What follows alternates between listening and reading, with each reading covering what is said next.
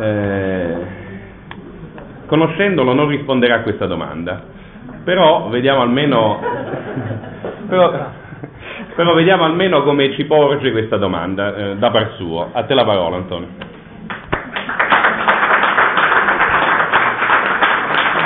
Ah, lo dovevo presentare, ecco appunto, sono stato presentato ma non l'ho presentato. Antonio Spadaro, come potete intuire, è sacerdote, è gesuita, questo non lo si poteva intuire invece, ed è laureato eh, come me alla Gregoriana. Eh? Cioè non solo è nato nel mio stesso anno, anzi è più piccolo e siamo tutti e due giovanissimi, eh, ma è anche laureato come me alla Gregoriana, eh, dove tra l'altro insegna, quello lo fa solo lui, insegna introduzione all'esperienza della letteratura. Prima ancora si è laureato in filosofia all'Università di Messina, mi fa notare, mi fa notare. e questo è interessante perché poi vedrete nella, nella, relazione che sta per leggervi, io l'ho potuta leggere perché chi ha avuto oggi la fortuna di comprare l'Osservatore Romano troverà che l'Osservatore Romano, il quotidiano della Santa Sede, eh, sta seguendo questo convegno, oggi pubblicando la relazione di Antonio Spadaro. E c'è una riflessione, non so se l'ho capita bene, può darsi di no, dove lui in qualche modo prende le distanze dalla filosofia. Cioè dice che la poesia è un'altra cosa, è qualcosa che appunto è più simile alla conchiglia, a un animale vivente e non a una farfalla, a un animale bloccato dai concetti, dalle idee, insomma, quindi eh, viva la poesia, basso la filosofia, anche se lui nasce come formazione filosofo e si sente, eh, si sente. Detto questo ha fatto una marea di libri, eh, gli ultimi sono questi qui, falli vedere, eh, uno le poesie di Rowan Williams, primate in Inghilterra, La dodicesima notte, due, appena uscito, La freschezza più cara, le poesie scelte di Gerald Malley Hopkins, grandissimo poeta, nonché grandissimo gesuita, e eh, ce ne sarebbero altri e altri sono in arrivo. Una specie di vulcano ambulante, eh, è tornato appunto in zona vulcanica qui, da queste parti dello stretto, ma lo lasciamo adesso eh, scatenare come suol fare. A te la parola Antonio. La domanda è che cos'è, che cos'è la poesia? Perché la domanda che, che ha mosso e che ci muove è tentare di non tanto di capire quanto di avvicinarci, di approssimarsi a questa esperienza, l'esperienza della poesia. Allora, credo che ciascuno di noi in questa sala potrebbe dare una definizione. Se io chiedessi a ciascuno di voi che cos'è la poesia, tutti comincerebbero innanzitutto a alzare lo sguardo. No? Poesia è, no? In genere dicono gli studiosi che quando si guarda in alto verso sinistra si parla, si comincia a parlare di una cosa di cui non si ha la più pallida idea. Allora, credo che tutti faremmo sostanzialmente la stessa cosa e farei la stessa cosa anch'io. Allora, per salvarmi dalla poesia, perché la poesia è un magma, eh, mi rifugio nella filosofia, cioè nel senso che cerco di trovare un luogo che mi aiuti a definire in qualche modo questa realtà.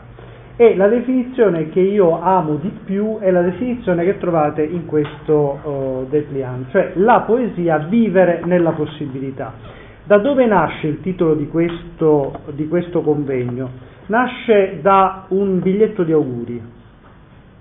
E mi trovavo a, avevo bisogno di scrivere un biglietto di auguri, mi trovavo in California, a Santa Clara, vado nel negozietto che vendeva, dell'università in cui mi trovavo, che vendeva Deplian, cioè Deplian, che vendeva eh, biglietti di auguri, a un certo punto ne trovo uno che mi uccide. Duel in possibility firmato Emily Dickinson e poi il resto completamente bianco. Duel impossibility significa abitare nella possibilità o abitare la possibilità. Questa frase, io mi sono dimenticato del biglietto di auguri, che dovevo scrivere il biglietto di auguri, ho comprato questo biglietto, me lo sono portato a casa e tuttora troneggia sulla mia scrivania. È diventato quasi il motto della mia vita, abitare nella possibilità. Dove vivi Antonio? Vivo nella possibilità. Bene, questa è per me la definizione migliore di poesia. La poesia è una forma di vita. Potrei dire addirittura è la vita che prende una forma. Questa è la poesia, per me. Guardate, quello che vi dico è molto soggettivo, quindi potete benissimo dissentire. Quindi è la vita che prende una forma. Allora la mia domanda, la seconda domanda che vi pongo è, secondo voi, quando una vita comincia a prendere una forma? Capite la domanda? Capite la domanda? Quando una vita umana comincia a prendere una forma, a capire che cos'è, come si svilupperà, avete idea di questo? Vedo che cominciate a guardare in alto a sinistra, non avete la più pallida idea. Allora, io credo che una vita comincia a prendere forma quando davanti a lei si aprono delle possibilità. Cioè finché la tua vita è un binario che ti porta tutto dritto e quindi è già, è già impostato, se vuoi, la vita non prende forma, la vita prende una sua direzione, che è tra l'altro data da altri. Invece la vita comincia veramente a essere se stessa quando davanti a lei si dispiegano opportunità, aperture, possibilità. Vivere è vivere nella possibilità. Per la Dickinson, autrice di questo verso che mi ha colpito in maniera così profonda, il poeta guarda e vede ciò che è sotto gli occhi di tutti, non vede cose diverse da quelle che vediamo tutti, ma il poeta riesce a dischiudere le immagini e a distillare significati. Quindi a cogliere la possibilità presente dentro che cosa? Il mondo ordinario, quello che conosciamo tutti. La sua definizione di poeta è svelatore di immagini. Svelatore di immagini è lui, il poeta. Of pictures, the discloser. The poet, it's he. Questa è la semplice definizione che Emily Dickinson dà del poeta, svelatore di immagini. In questo svelamento, questo svelamento non è una cosa armoniosa, serena, bella, pacifica, oh, la poesia. Normalmente la poesia è abbinata all'espressione oh, eh, no, direbbe, ma non solo la Emily Dickinson, ma altri, per esempio ricordo due anni fa parlare di, eh, per esempio di Wallace Stevens o di Williams, Carlos Williams, e la poesia si unisce al botto, al b, no? o alla bomba. We got a bomb! We got a bomb! Afferrammo una bomba, dice Emily. Cioè vi è una dimensione esplosiva che aiuta a parlare della poesia, che è come una bomba presa e stretta al petto. Afferrammo una bomba e la stringemmo al petto, anzi la stringiamo. E allora qui il nome di bomba carta della nostra, della nostra federazione di associazioni è quanto di più bello e di più giusto ci possa essere. Cosa fanno i poeti dunque? In che cosa consiste la dimensione esplosiva della poesia? Quali sono le sue caratteristiche salienti? Come descriverla? Allora, in questa, in questa mia presentazione della, della poesia mi faccio guidare per mano sia da Emily Dickinson sia da Karl Rahner. Avete mai sentito parlare di Karl Rahner? Karl Rahner è un, per noi è molto difficile pronunciare questo nome, un tedesco, troppa R, Karl Rahner. Eh, in realtà il suo pensiero è un pensiero aggressivo come le sue R, uno dei più grandi pensatori del Novecento, è un teologo gesuita, il fatto che io sia gesuita non è un caso o non è una cosa che mi si appiccica addosso, no? come un francobollo, ma fa parte costitutiva della mia personalità. Voi li conoscete, qui a Reggio ci sono i gesuiti, no? in via Cimino c'è una cappella universitaria retta dai gesuiti, la Compagnia di Gesù è ben presente qui a Reggio Calabria e eh, la, la, l'essere gesuita in, in, è in qualche modo insito dentro il fatto che io vi stia parlando in questo modo della poesia. Bene, Karl Rahner, che è un teologo, non un poeta, è un teologo, un pensatore, ha parlato della poesia e mi ha aiutato a comprendere, in quanto pensatore, ciò che Emily mi ha aiutato a intuire. Sono due livelli diversi, ma tutti insieme collaborano no? Alla, all'esperienza della poesia. Allora cercherò di darvi alcune brevi non mi piace chiamarle definizioni, ma alcune pennellate, una fenomenologia della parola poetica, eh, cercando di rispondere alla domanda che cos'è la poesia. Bene, la parola poetica è un pensiero incarnato. In che senso? Come pensa il poeta? Intanto il poeta pensa, certo si pensa, ma come pensa? Pensa in pensieri? No. Il poeta pensa in versi. Cerchiamo di capire che significa. Noi riteniamo, molti di noi ritengono, che il poeta, lo scrittore in generale, sia uno che ha dei bei pensieri e poi avendo questi bei pensieri possiede anche la bella tecnica di metterli per iscritto. O no? E questa è la vostra idea del poeta. Uno che ha delle belle idee che poi riesce a comunicare per iscritto. Se avete questa idea di poesia potete andare via, perché quello che vi dico oh, non corrisponderà esattamente a questo. No, non è così, non è così. Il poeta vero è colui che pensa in versi, cioè se non scrivesse non penserebbe. E come, come diceva il, um, il Oscar Wilde al suo amico André Gide, lo scrittore non può pensare in altro modo che in forma di racconto, come anche lo scultore pensa in marmo. Lo scultore pensa in marmo, il poeta pensa in inchiostro, in versi. Quindi eh, la parola è qualcosa di più originario del pensiero, viene prima, tu pensi dentro una lingua, prima viene la lingua e poi il pensiero, e il tuo pensiero è sempre linguistico, quindi nel momento in cui un verso viene composto, quel verso, se è poesia autentica, è denso di pensiero, che non può essere sottratto alla sua lingua. Questo significa per esempio che le varie lingue non sono intercambiabili. Lingue diverse possono essere comprese e anche tradotte, ma non sono equiparabili a una serie di facciate o di cornicioni, no? di cornici esterne, dentro le quali si annida semplicemente e unicamente lo stesso pensiero. Quindi, per esempio, quando la, la noce di San Giovanni della Croce, grande mistico e grande poeta, non è la Nacht di Novalis o di Nietzsche, è l'agape della lettera ai Corinti di San Paolo, non è una diversa applicazione dell'amore dei, dei popoli indoeuropei in generale. E gli esempi si possono moltiplicare. Tutti comunicherebbero l'istanza dell'assoluta a unicità, unicità, stavo per dire autenticità, ma qui è la stessa cosa, unicità della parola poetica. Dunque la parola poetica non è l'espressione di un pensiero precedente, ma è, lo definirei a questo punto, il fiorire del pensiero davanti al mondo e il fiorire del pensiero davanti al mondo. È già pensiero, è pensiero sorgivo, magmatico, ma è proprio il verso che fa fiorire il pensiero. Prima definizione, prima pennellata. La parola poetica è un pensiero incarnato. Seconda pennellata, questa conchiglia di cui eh, si parla nel titolo di questa relazione. Le parole non sono identiche le une alle altre, non hanno lo stesso peso specifico, come se fossero appunto oggetti intercambiabili.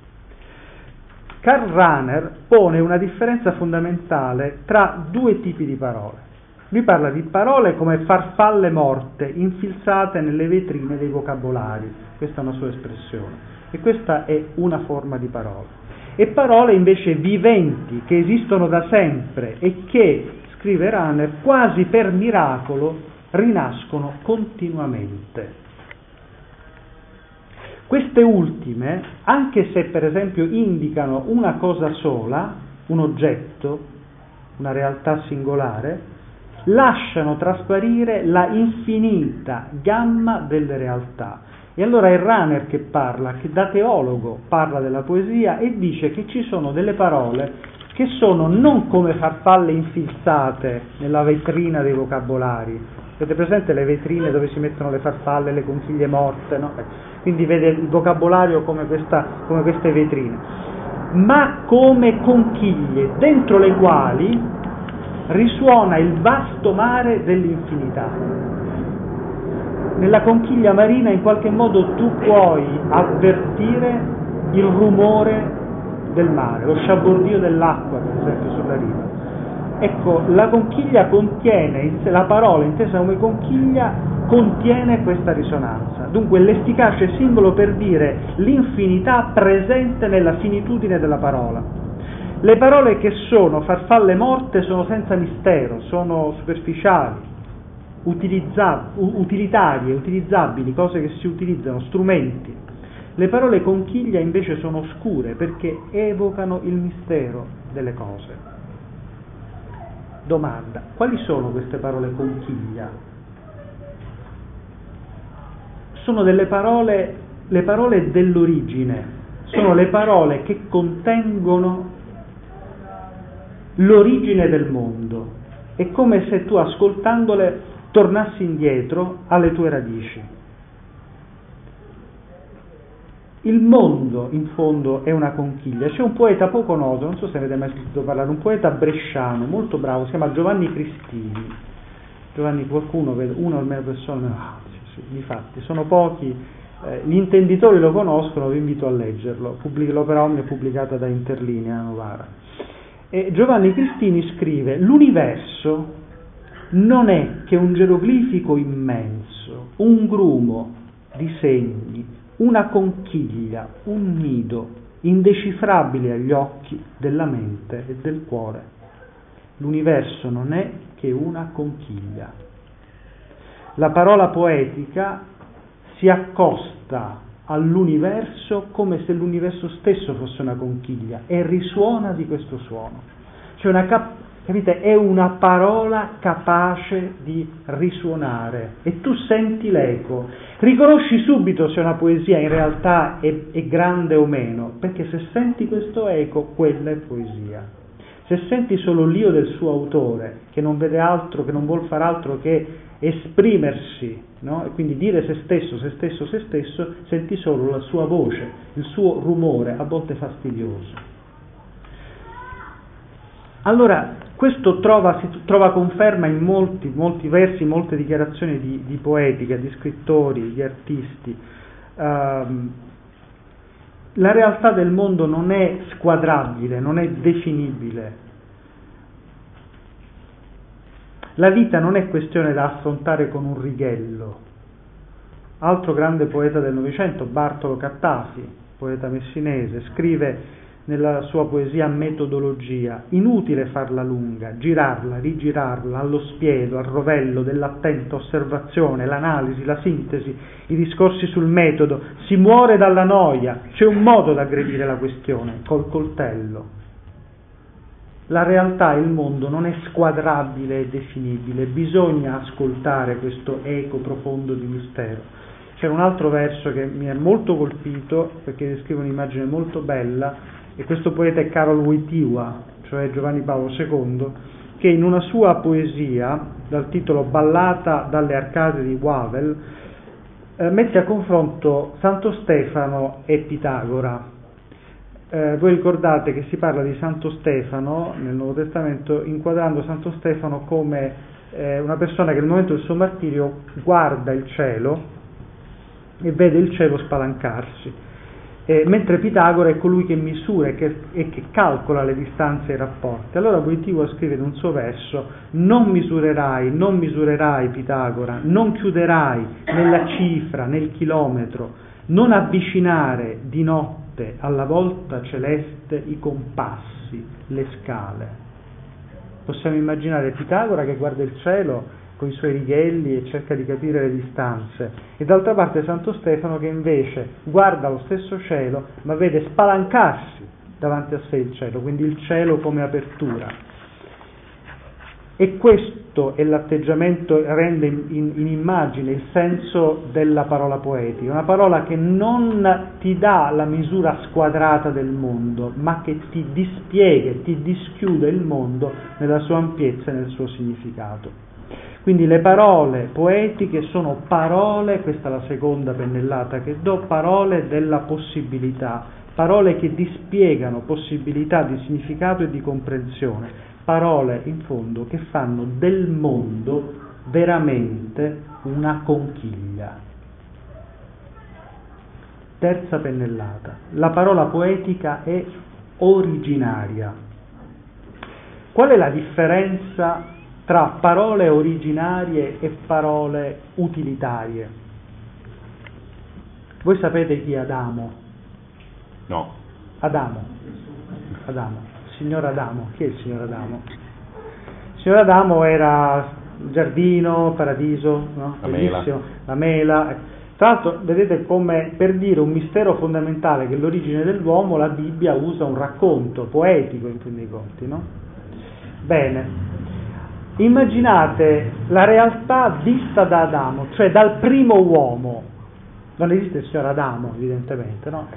eh, ma il primo uomo. Guardate questa situazione originaria dell'uomo che con stupore viene addirittura incaricato da Dio di dare il nome alle cose.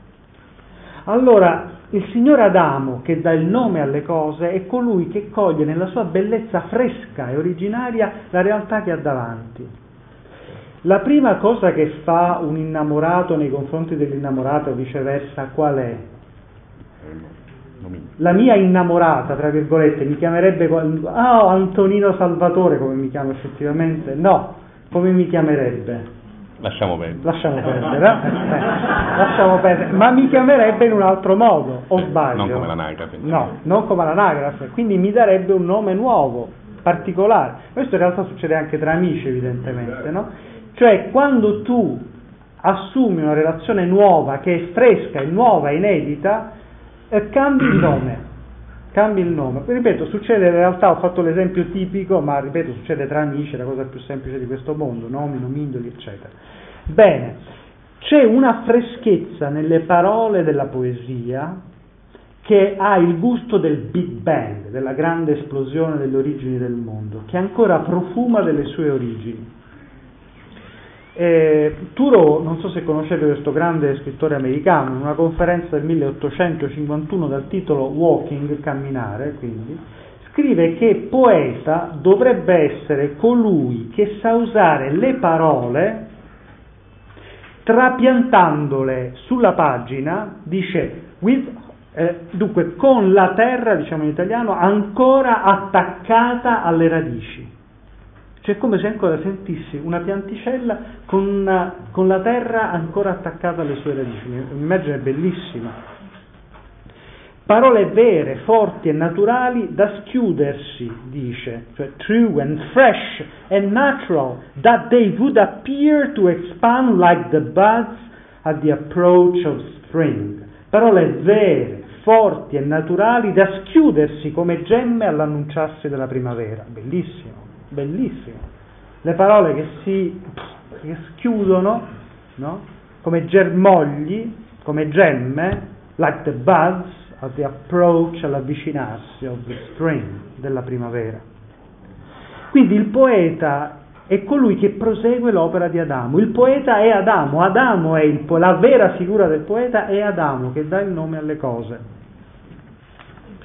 Il rischio sempre in agguato è quello di vedere nella parola poetica solamente una felice illustrazione di quella che potrebbe essere intesa semplicemente come una cosa dicibile in concetti, cioè uno che dice in belle parole no? ciò che invece il filosofo, lo scienziato potrebbe dire in termini molto più semplici. No, qui si tratta di cercare il potere della parola poetica nel dire ciò che nessun altro tipo di costruzione speculativa potrebbe giungere ad esprimere. Cito un altro grande, grandissimo gesuita francese, di cui ho curato insieme con un mio amico gesuita, anche lui, eh, una raccolta di scritti. Questo gesuita si chiama François Varillon. E il titolo, ve lo consiglio perché non è mio, nel senso che è suo, solo, noi abbiamo solo curato questi scritti, eh, si intitola Traversate di un credente, pubblicato da Jacobuk. Lui definisce così la poesia. La poesia è un senso acuto e doloroso dell'insufficienza della ragione discorsiva per illuminare il mistero dell'anima. Quindi addirittura il concetto non è sufficiente. Con queste parole lui sta dicendo che, allora Andrea ha colto bene, no? quello che diceva prima, ha studiato, cioè la, la poesia coglie ed esprime ciò che il concetto è incapace di fare, cioè illuminare quello che lui chiama così, da francese giustamente, il mistero dell'anima. Quindi il potere proprio della parola poetica è proprio la freschezza, il dischiudersi, l'immagine della gemma è molto bella, delle possibilità che si annunciano a primavera. Come anche un altro grande poeta gesuita che è Hopkins, appunto, eh, di cui ho curato da poco l'edizione economica in italiano pubblicata da Rizzoli, eh, Hopkins afferma There lives the dearest freshness deep down things, cioè vive in fondo alle cose la freschezza più cara. Quindi il poeta coglie l'esperienza in modo fresco e originario, svelando significati nuovi, freschi, originali. Diceva Emily Dickinson, da calici scavati nella perla assaporo un liquore mai gustato, mai gustato. Quindi questa, un'altra terza pennellata, la parola poetica è originaria, è fresca, ha nel poeta Adamo il suo primo compositore. Ancora un'altra pennellata, breve pennellata. La parola poetica rende presente ciò che nomina rende presente ciò che nomina, non è pura parola, sono parole, ma rende presente. Quando il poeta scrive acqua, per esempio, acqua, che cosa intende? H2O, è la stessa cosa? La parola, in una poesia la parola acqua è la stessa cosa di H2O? No, no. no. No, no, no. Ci, ci siamo su questo a questo punto? Ci siamo. Sì. O facciamo no, acqua. o facciamo acqua. La parola acqua della poesia non è H2O. Non me la prendo affatto col chimico, assolutamente, quindi ci sono dei chimici più fisici qui all'interno, qua. esatto, non, non preoccupatevi perché non me la prendo con loro. Dico solamente che per il chimico la parola acqua deve avere un contenuto preciso e definito, perché se no non ci si capisce più, evidentemente. Per il poeta no. Per il poeta le parole restano dense e insieme scintillanti, uh, restano se stesse e tutto ciò che e tutto ciò che possono esprimere. C'è proprio, guardate, oggi, dopo il riposo pomeridiano, dopo il pranzo della, che abbiamo fatto, leggevo alcune pagine di Théa de Chardin, che è un altro gesuita, che è il mio idolo, non so come è, per me è il mio santo in paradiso. È un uomo straordinario. C'è uno scritto introvabile suo sull'arte che si intitola Come comprendere e utilizzare l'arte nel flusso dell'energia umana. E lui afferma che l'arte è il primo grado elementare di consistenza della sovrabbondanza della vita, cioè la consistenza della sovrabbondanza della vita, cioè la vita è qualcosa di sovrabbondante, la poesia è proprio il primo grado elementare di consistenza di questa sovrabbondanza. Cosa? Io non ho dormito tutto il pomeriggio, cioè adesso sono allucinato, perché sono ancora preso dalla sovrabbon- dall'eco di questa cosa. È verissimo, è verissimo. Quindi la parola acqua è se stessa, ma contiene questa sovrabbondanza che nessun'altra parola potrebbe, potrebbe racchiudere. E, Quindi questa, queste parole in realtà non sono soltanto alcune parole, queste parole originarie di cui sto parlando, sono tutto il linguaggio dell'umanità. Sono parole, Runner le elenca come fiori, notte, stella, giorno, radice, fonte, vento, sorriso, rosa, sangue, terra, fanciullo, fumo, parola, bacio, fulmine, respiro, quiete, ad esse si addice uno sconfinamento continuo, come dice il poeta Rilke, che forse voi avete letto, no? conoscete. Scrive Rilke, siamo forse qui per dire solo casa, ponte. Rilke è un grandissimo poeta. Guardate verso, questi versi così semplici. Siamo forse qui per dire solo casa, ponte, fontana, porta, mandorlo, brocca, finestra, o al più colonna, torre, o per dire intendi, o dire veramente come le cose nell'intimo mai si immaginarono d'essere. e la Dickinson gli fa eco. Fu questo un poeta, colui che distilla un senso sorprendente da ordinari significati. La parola poetica è molto precisa, e la precisione, perché il problema a questo punto è oh che bello, tutte, la parola contiene il mistero, la parola contiene l'evocazione, la parola, allora, la, la parola è qualcosa di indeterminato. No! È la precisione della parola che è evocativa. Un altro grande poeta, per un poeta gallese, ai limiti dell'illeggibilità è Rowan Williams, l'arcivescovo anglicano di Canterbury, di cui appunto anche qui ho curato l'edizione eh, della sua poesia due mesi fa lui immagina le parole come pietre, le sue parole, neanche le immagina, le sue parole sono pietre, sono proprio massicce, e le immagina come pietre piene di messaggi. Avete presente le pietre del muro, per esempio, del pianto, dove si mettono i messaggi?